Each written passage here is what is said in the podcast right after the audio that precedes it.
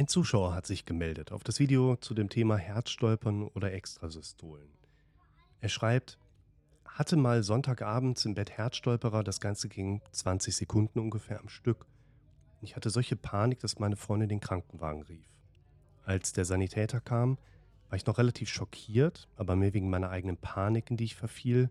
Sie machten dann ein EKG vor Ort, stellten da aber nichts fest und haben mir angeboten, mich mit ins Krankenhaus zu nehmen, wo ich zustimmte. Den nächsten Tag wurde ich im Krankenhaus untersucht, nochmal EKG, Echo, Langzeit- und Belastungs-EKG. Man fand aber nichts und entließ mich am Folgetag. Direkt nach dem Krankenhaus war ich beim Hausarzt, der sich nochmal den Bericht angeschaut und ausführlich mit mir besprochen hat. Er vermutete, dass die Aussetzer von einer Verspannung kommen, ich bin Gewichtheber, und hat mich eingerenkt. Das hat dann ein paar Mal ordentlich geknackt und er hat mich zum Orthopäden überwiesen. Dieser soll dann abklären, ob meine Wirbelsäule bzw. meine Hüfte schief stehen. Er hat es so erklärt, dass viele Nerven mit der Wirbelsäule zusammenhängen. Wenn es da die Verspannungen gibt, kann sich das auch auf das Herz auswirken. Weiterhin wird nochmal Blut genommen, doch die Schilddrüse überprüft. Ein weiterer Auslöser kann Stress sein und er sagt, man merkt oft gar nicht, ob man welchen hat und oftmals macht man sich selbst am meisten Stress. Auch das Liegen auf der Couch kann Stolperer auslösen, weil die Wirbelsäule in einer suboptimalen Position ruht. Hatte seit dem Aufenthalt im Krankenhaus dann tatsächlich einen kleinen Stolperer auf der Couch, der im Vergleich zum ersten Mal viel kürzer war, vielleicht nur drei Sekunden, und mich auch, wenn auch etwas, viel weniger in Panik versetzte. Ich habe seither und vor allem im Bett immer ein leichtes, unwohles Gefühl in der Brust. Das ist aber mit Sicherheit eine Einbildung. Und ganz einfach deshalb, weil die Erinnerung vom ersten Mal noch so präsent ist und viele Gedanken um das Herz kreisen. Daran versuche ich gerade zu arbeiten. Beim Sport bzw. auch bei Bewegung generell geht es mir immer am besten. Die Ruhephasen sind für mich psychisch zunächst schlimmer, vor allem eben abends im Bett, weil man da auch mehr Zeit hat, darüber nachzudenken. Fakt ist, dass der Chefarzt zum Krankenhaus und auch mein Hausarzt sagten, dass organisch alles in Ordnung sei. Ich denke, es ist wie bei allen anderen auch beim ersten Mal. Es ist eben eine Schockerfahrung, wobei der Schock viel schlimmer ist als alles andere. Die Erfahrung muss man dann eben erstmal verarbeiten. Das ist natürlich ein sehr umfangreicher Erfahrungsbericht hier von dem Zuschauer, wo, glaube ich, seine eigene Einschätzung schon ganz richtig ist, nämlich dass der einfach ein paar Sachen erlebt hat, die viele andere ES-Betroffenen so auch mitbekommen über ja, so dieses erstmalige Auftreten von einer solchen Situation, von einer solchen, ja, wahrscheinlich Panikstörung. Ne? Es gibt ganz oft in diesem Zusammenhang eben so dieses erstauslösende Ereignis, was die Leute dann so mitbekommen. Und auch der Verlauf, den der, der Zuschauer nennt sich Hans Wurst, hier beschreibt, das passt eigentlich ganz gut. Ich habe mir mal so fünf Sachen rausgenommen, wo ich dachte, da kann man eigentlich mal hingehen und ein bisschen genauer hinschauen und einfach gucken, kann das dem einen oder anderen Betroffenen vielleicht auch helfen. Als erstes gehen wir mal zu dem Punkt, dass die Beschwerden, die der Hans hier beschreibt, relativ plötzlich gekommen sind. Und nicht nur plötzlich, sondern dann auch längere Zeit, subjektiv lange, diese 20 Sekunden, als Herzstolperer erstmal auch geblieben sind. Und er hat ja auch beschrieben, dass das Ganze Sonntagabends und im Bett aufgetreten ist, also eigentlich in einer doppelt gesehen entspannten Situation, also sonntagsabends und man liegt auch noch entspannt im Bett. Und da muss man auch sagen, ja, die erstmalige Situation jetzt im Kontext einer solchen Herzstolperer oder Extrasystolen-Symptomatik, das kann halt einerseits schon in Stresssituationen kommen, wenn der Körper wirklich aktiviert ist, wenn irgendwas an Gefahrensituationen gerade auch lauert. Ich mache ja auch viele Videos zu der Fragestellung, kann vielleicht eine Angst- und Paniksituation auch mal ohne eine solche Belastung auftreten, wo man dann quasi Angst ohne Auslöser, Panik ohne Auslöser, eher so das Raumsetting mit einbeziehen kann. Das verlinke ich euch gerne mal in den Kommentaren. Und hier scheinbar auch keine konkreten Auslöser. Und ja, solche Stresshormonreaktion, die kann halt auch mal kommen, gerade weil man eben total in der Entspannung drin ist. Und was der Auslöser jetzt dafür ist, das findet man manchmal heraus, manchmal findet man es nicht heraus, aber viele Betroffenen erleben tatsächlich erstmal auch ein erstauslösendes Ereignis, also so dieser erste Moment, wo das dann gekommen ist. Ich würde ja immer gerne auch in die Richtung gehen, dass man erstmal schaut, gibt es auf der inneren Verarbeitungsebene Prozesse, die ein Betroffener stärker für sich einfach mal herausarbeiten kann, erleben kann, um für sich zu verstehen, dass in der Regel eine solche Situation halt immer auch eine Vorgeschichte hatte.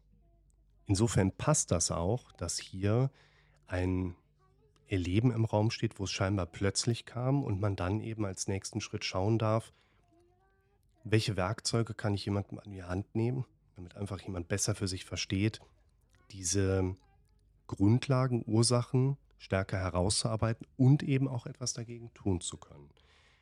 Trotzdem, und das sage ich auch immer gerne in allen Videos mit dazu, macht es erstmal Sinn, eine akute Abklärung auch mit einzubeziehen, um zu schauen, hat der Patient nicht irgendetwas, was jetzt organisch gesehen für uns eher ein Problem darstellt und was wir einfach nicht übersehen wollen. Das heißt hier, und das ist der zweite Punkt, den ich mir herausgeschrieben habe, in die Diagnostik zu gehen. Das heißt hier RTW, Krankenwagen, Krankenhaus. Das macht natürlich schon Sinn, dass man sich hier einfach einmal zumindest einer ersten Eingangsuntersuchung unterzieht. Er hatte hier geschrieben, EKG, Echo, Langzeit, Belastungs-EKG sind gelaufen.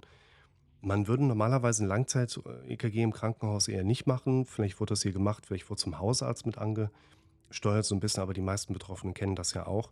Belastungs-EKG wird teilweise in den Kliniken gemacht, was man aber, und das macht wirklich auch Sinn, in einer solchen Situation sich genauer anschaut, ist das Herz über ein EKG und auch das Herz und die Herzklappen im Apparat über ein Echo, also ein Ultraschall.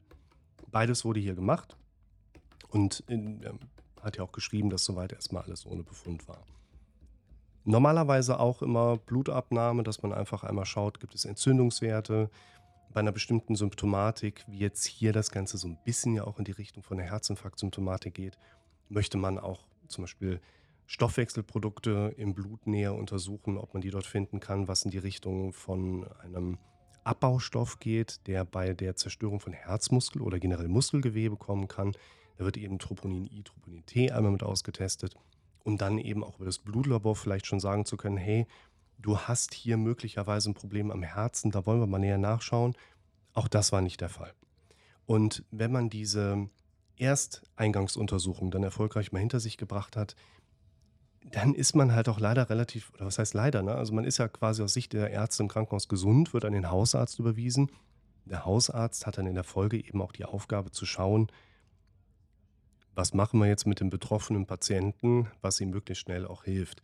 Da muss man natürlich auch nochmal dazu sagen, der Arzt, auch der Hausarzt, hat ja vordergründig erstmal die Aufgabe zu schauen, gibt es irgendeine eruierbare Erkrankung, die man frühzeitig feststellen und entsprechende Therapiemöglichkeiten jetzt mit einbauen kann damit etwas nicht weiter ausbricht oder eben frühzeitig behandelt werden kann. Und hier ging ja der Blick auf das Orthopädische und auch die Schilddrüse. Die Schilddrüse löst manchmal solche Probleme aus. Das ist insgesamt relativ selten.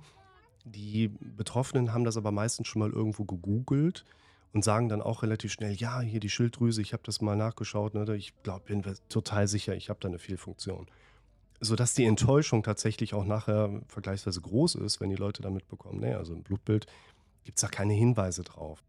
Insofern kann man schon sagen, ist hier von der hausärztlichen Seite her auch erstmal alles Wichtige mit abgedeckt worden. Vielleicht ganz kurz zu der Frage, warum die Wirbelsäule, warum hier die Hüfte. Die vermeintliche Hüfte in der Fehlstellung kann auch mal eine Seitwärtsverbiegung der Wirbelsäule mit beeinflussen, was man bei bestimmten Patienten auch schon mal mit einer Symptomantwort in Zusammenhang gebracht hat. Das bedeutet, man hat einfach gesehen, da ist ein Patient, der hat eine Wirbelsäuleproblematik, das drückt vielleicht auf den Nerv, die Nerven ziehen in der Brustwirbelsäule gerade nach vorne und das kann dann entsprechend auch solche Symptome machen und deshalb macht die Überweisung zum Orthopäden hier auch einfach Sinn. Auch, dass der Patient beschreibt, dass in Bewegung die Symptomatik weniger präsent ist, ist für mich jetzt in meiner Erfahrung nochmal eigentlich ein ganz guter Faktor, weil man einfach auch sagen kann, dass diese Stresshormonbelastung, die bei einem Patienten wahrscheinlich im Hintergrund immer und immer wieder durch bestimmte Aspekte angetriggert wird, durch Bewegungsfaktoren, also jetzt nicht unbedingt nur Sport, aber ich gehe spazieren, ich gehe vielleicht auch mal mit ein bisschen größerem Tempo irgendwo hin oder ich gehe vielleicht auch laufen, Krafttraining, wenn ich schon sportlicher unterwegs bin. Muskelaktivität verstoffwechselt Stresshormone. Und das ist für uns natürlich gerade ein ganz interessanter Hinweis auch nochmal, dass wir sehen können, bei jemandem, dem es nicht gut geht und der kommt in Bewegung und dem geht es darüber besser, dass wir einfach ganz stark auch den Fokus darauf richten dürfen, hey, du bist gut abgeklärt, die Ärzte haben dir unter verschiedenerartiger Ansicht schon sagen können, du bist gesund und deshalb lautet gerade eigentlich der nächste Gang, der nächste Schritt in die Richtung, sich stärker mit der Psyche auseinanderzusetzen. Übrigens auch hier meine Einstellung dazu. Abgehakt, immer erstmal ärztlich diagnostizieren lassen. Und wenn wir uns jetzt die Psyche näher anschauen, heißt es ja nicht, du bist bekloppt, so in Anführungszeichen. Was wir uns aber hier gerade heraus ableiten können, du bist ein Kandidat, du brauchst erstmal Wissen über die Verarbeitung deines Gehirns, die Art und Weise, wie dein Kopf Informationen verarbeitet, also im Prinzip alles, worum sich hier in dem Kanal die meisten Videos auch drehen. Und insofern glaube ich, dass wenn du dich als Zuschauer jetzt ein Stück weit hier in dieser Symptomatik auch wiederfindest und du bist ärztlich abgeklärt, dann ist die Wahrscheinlichkeit einfach ziemlich groß, dass irgendwelche Dinge in deiner Situation dazu geführt haben, dass diese, dieses Ausbrechen quasi in Form dann dieser Panikstörung in dem einen Moment schon irgendeinen Hintergrund hatte. Aber das Wichtigere ist, diese Symptomatik kommt, wie der Hans ja auch beschrieben hat, mit einer solchen Gewalt fast schon um die Ecke, dass man sagen kann, das setzt sich halt dann auch relativ schnell fest. Was ich euch hier einmal empfehlen kann, ist, schaut euch mal das Video zur Live-Therapie Nummer 27 an. Verlinke ich euch unten in der Beschreibung, wo im Prinzip alle für das Basisverständnis wichtigen Modelle, Werkzeuge, Perspektiven einmal mit drin sind, damit auch jemand wie der Hans hier einfach für sich erstmal eine gute Ausgangsbasis hat, um an seiner Situation zu arbeiten.